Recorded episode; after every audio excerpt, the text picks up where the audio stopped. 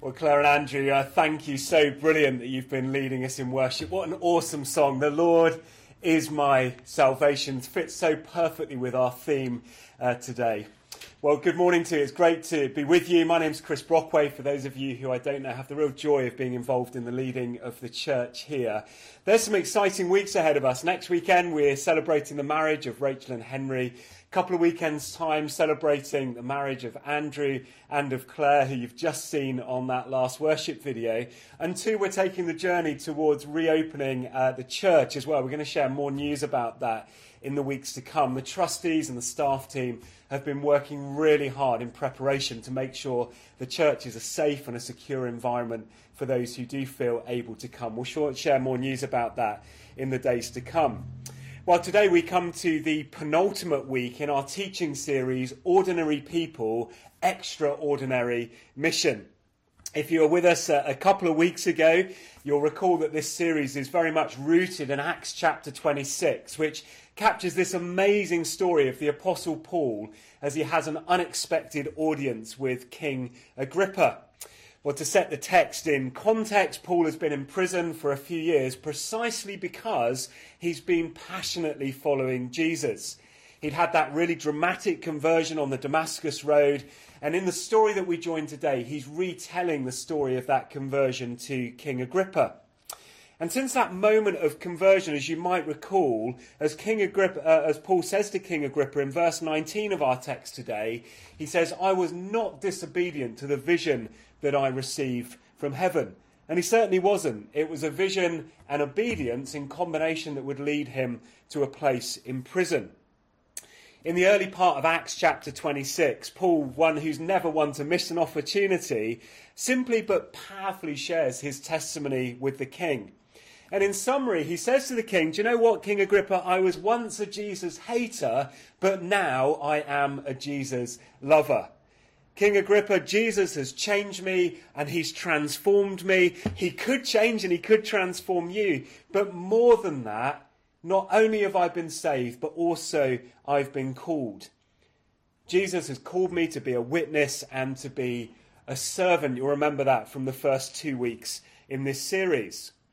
Well, three weeks ago, Kay reminded us that as followers of Jesus, we are called to be witnesses. We're called to stand up and we're called to speak positively, politely, personally, and purposefully. Pa, pa, pa, Two Sundays ago, I spoke about the call that's on all of our lives as followers of Jesus to live lives that are distinguishably, distinguishably, it's difficult to say that word, different.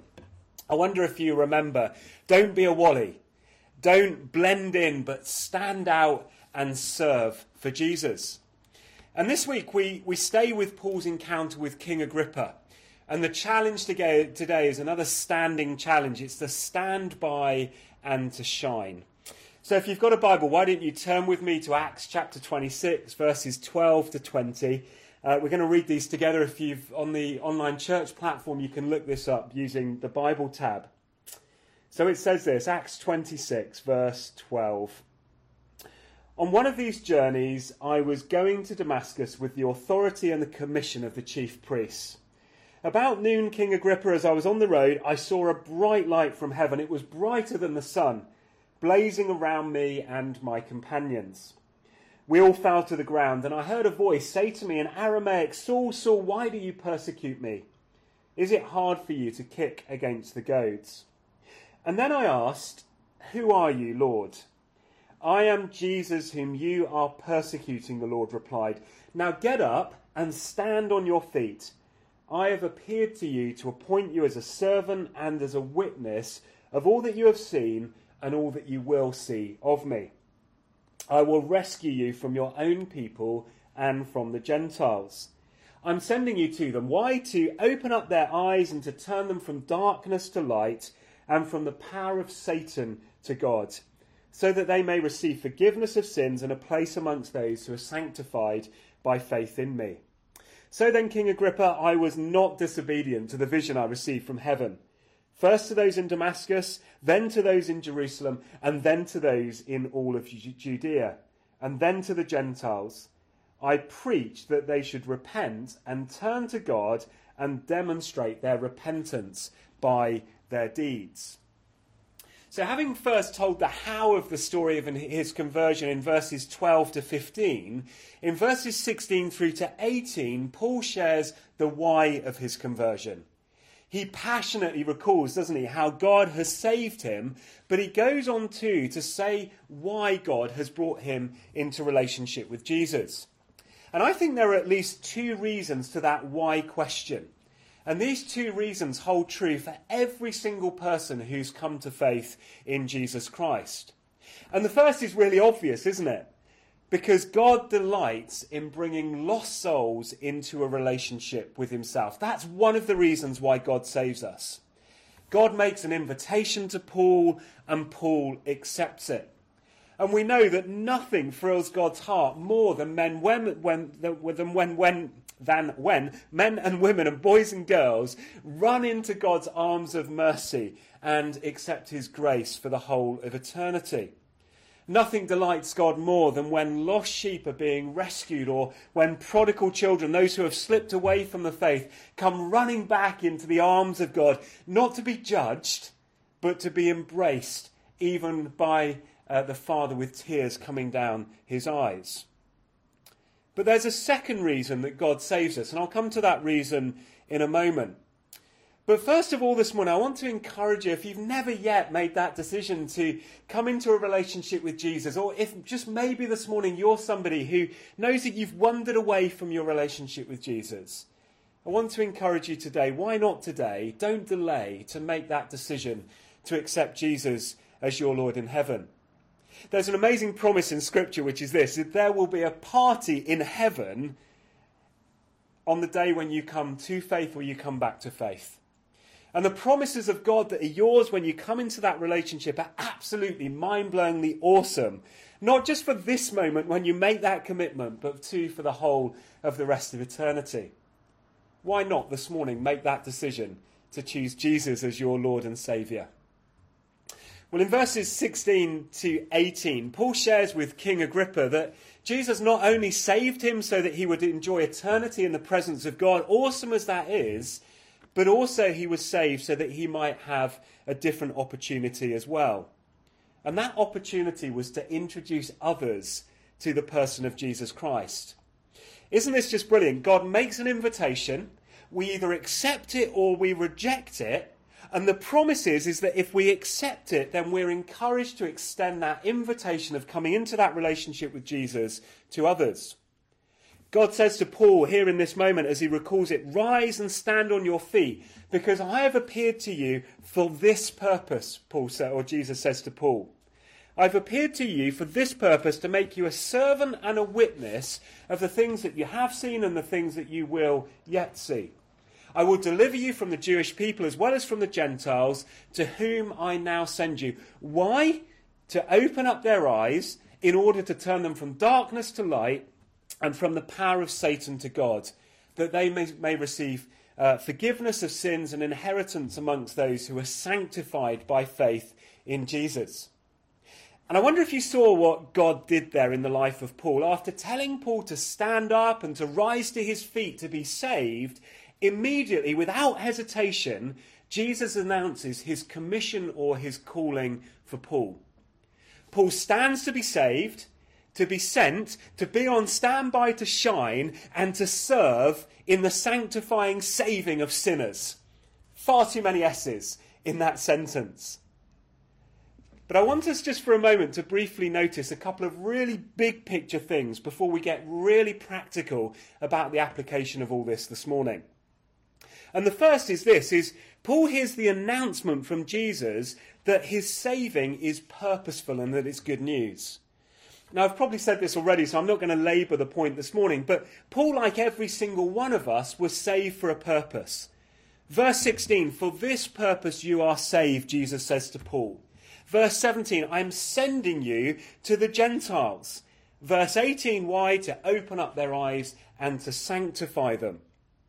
Jesus tells Paul so categorically in the moment of his conversion or immediately after it that he's been saved for a purpose to be a servant and to be a witness. And we thought about that over the past few weeks. But then Paul, recalling the words of Jesus, goes on in his testimony to King Agrippa to put a bit more flesh on the bones.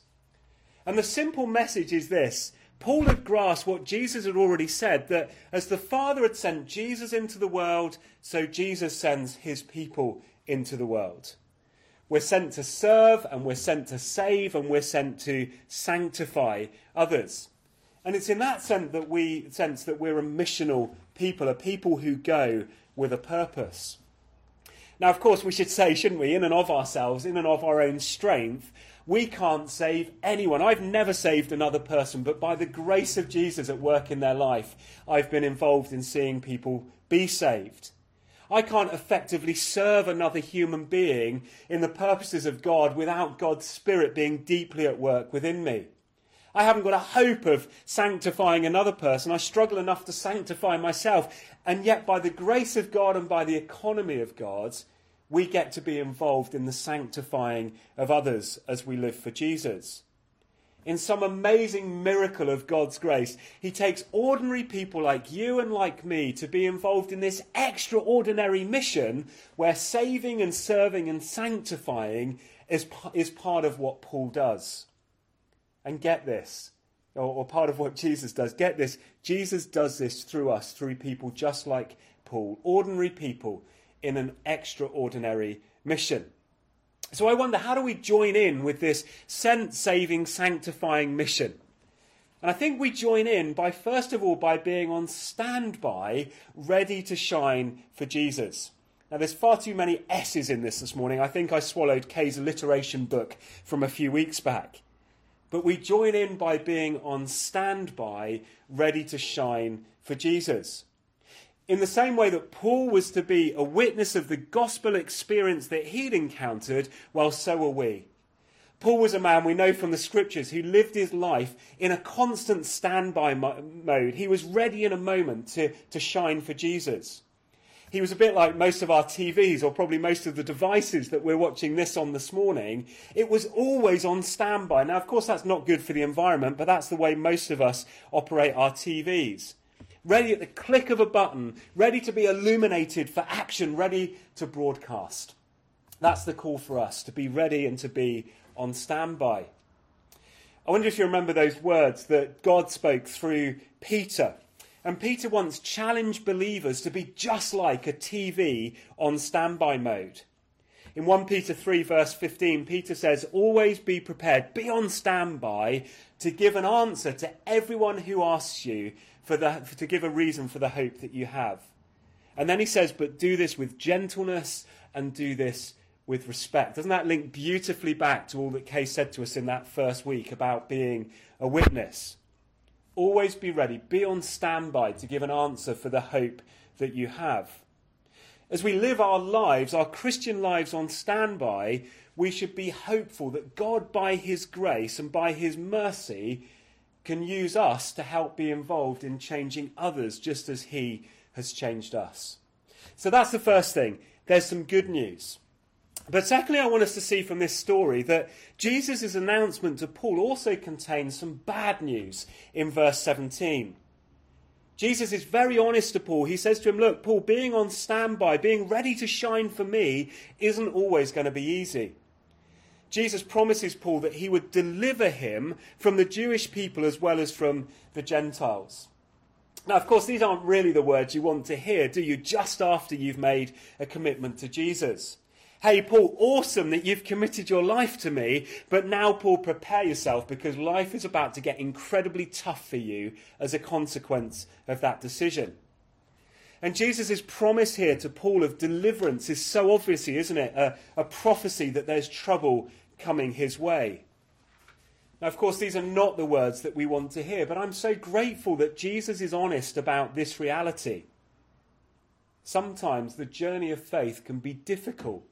And as Caroline has already reflected in her testimony with us this morning, it's not always easy living as a Christian in the different spheres of life that we live. And of course, we know from Paul's story that he experienced the trouble that Jesus said he would experience. But what you'll notice from this story today is that it was his experience of trouble, it was his persecution in this moment that gave him the greatest opportunity to witness before Agrippa in the first place. If it weren't for the hardship, he'd have had no opportunity in this moment to shine before the king.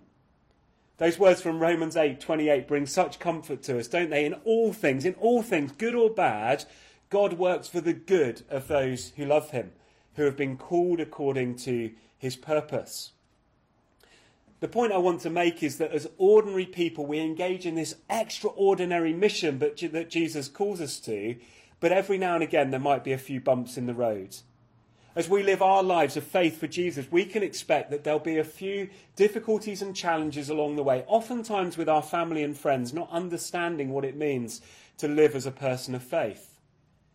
But there's a great promise attached to all of this in this story, and it's this is that if we maintain our hope in the midst of these troubles and we continue to trust that Jesus is going to accomplish his purposes in them and through them, then actually there is hope filled news for us, which is my third point. You see, Jesus' announcement to Paul was absolutely hopeful. We see that in verse 18.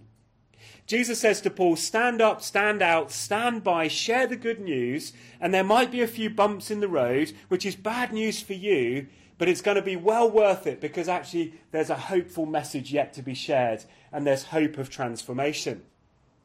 Jesus tells Paul, look, Paul, as a result of your ministry, the opening of eyes is going to happen. There'll be people turning from darkness to light. There'll be people leaving Satan and coming into a relationship with God. The Gentiles are even going to receive the forgiveness of their sins, and they're going to be involved in this inheritance. Um, and they're going to be a people sanctified, made pure, made clean because of their faith in me. What a great endeavour. And I wonder if there's a greater endeavour that a man or a woman could be called to in life than to engage in this kind of saving, serving, sanctifying ministry, regardless of whether we're doing that full time, part time, or some of the time.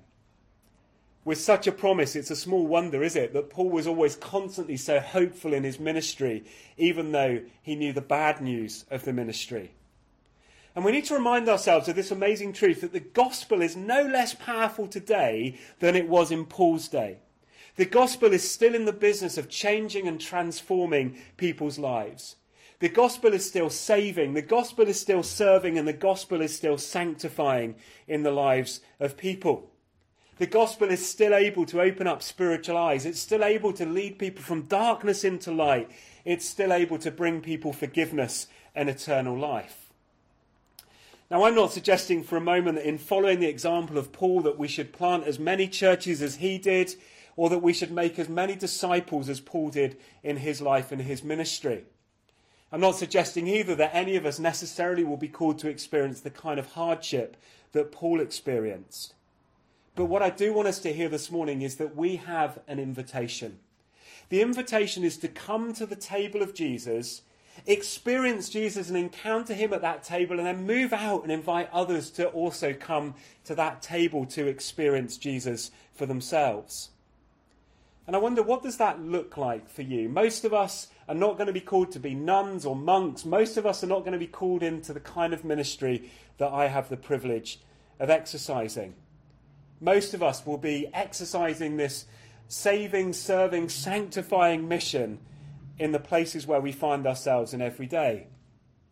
Maybe even as you're watching this now, you're thinking, well, all this stuff about being on standby and shining for Jesus, well, that's all well and good for you, but when do I have opportunity to share? Aren't you talking about evangelism here? And anyway, evangelism is rather scary, isn't it? But I want to suggest to, to you that you've already begun the journey of evangelism with the people that you know and love. You've already begun the journey of evangelism with people who you work with or you socialize with on a daily basis. And that's the really encouraging news today. All of us have already started in this journey. So it doesn't need to be as scary and as daunting as we might think. And what I want to do, just as I draw towards a close, is just make a very practical application of what this might look like for you and for me as we engage in this journey of joining Jesus in this mission. And I want to use this morning the illustration of tables. And most of us have already started this journey of sharing with our faith, even if we're not even aware of it, by simply sitting at our desk, sitting at our office table, being in the workplace, being on the vegetable plot at the allotment, being down at the pool table, the craft table, the bridge table, the computer table, sitting on our tablet, the way we organise our timetable, the way we organise our charitable work. Can you see what I'm doing with all these table words here? But what I want us to see from this first table is that we already engage quite naturally in conversations with other people. And perhaps one of the challenges is to transition our conversations about everyday life and the weather and all that kind of stuff that happens in all those different spheres and to take it to the next table. And the next table is the coffee table. Now, this is my favourite table to hang out at. And it's at the coffee table I think I have some of my most significant conversations. So I wonder what would it look like to encourage a work colleague or a friend or somebody from your social club or whatever the sphere is and say to them, hey, I've really enjoyed this chat at our desk today. I'd love to have a conversation at a coffee table. What would it look like to drink coffee and to just socialize with those people? And as we have opportunity, just say a little bit more about our faith in Jesus. Sometimes it's as simple about dropping the hint. Do you know what? I watched church online at the weekend and it was really great. Or maybe it's a bit deeper that and saying, do you know what? I had a difficult time last week and I prayed, and do you know what? I think I saw an answer to that prayer. Or maybe at the coffee table, we can take opportunity when a friend says something to, to simply drop in a Bible verse or something that's really encouraged us in the past. So, can you see the transition? We go from the office table to the coffee table, but then there's another step. There's another table. We can transition people from the coffee table to the dinner table. Now, the dinner table in our house is where the depth of conversation really happens. It's also the place where lots of conflict happens as well. But if you invite somebody to your dinner table, you're extending to them hospitality. You're saying to them, Do you know what? I've so enjoyed our conversations at the coffee table. I'd love for you to come and experience some hospitality. And it's at the dinner table that so often we have depth of conversation. It's at the dinner table that we're likely to have that experience where a friend will say to us, Please, could you tell me about the hope that you have in Jesus? It's in that moment we can go from standby to being fully alert and being fully switched on, ready to share our hope in Jesus, as Peter spoke of. So we've journeyed from the office table to the coffee table to the dinner table. And of course, the great desire, as Paul unpacks and as Jesus explains to Paul, the great hope is that others will come into relationship with Jesus that as a consequence of our sharing in these different spheres, that we'll discover that these individuals will, will become brothers and sisters in Christ.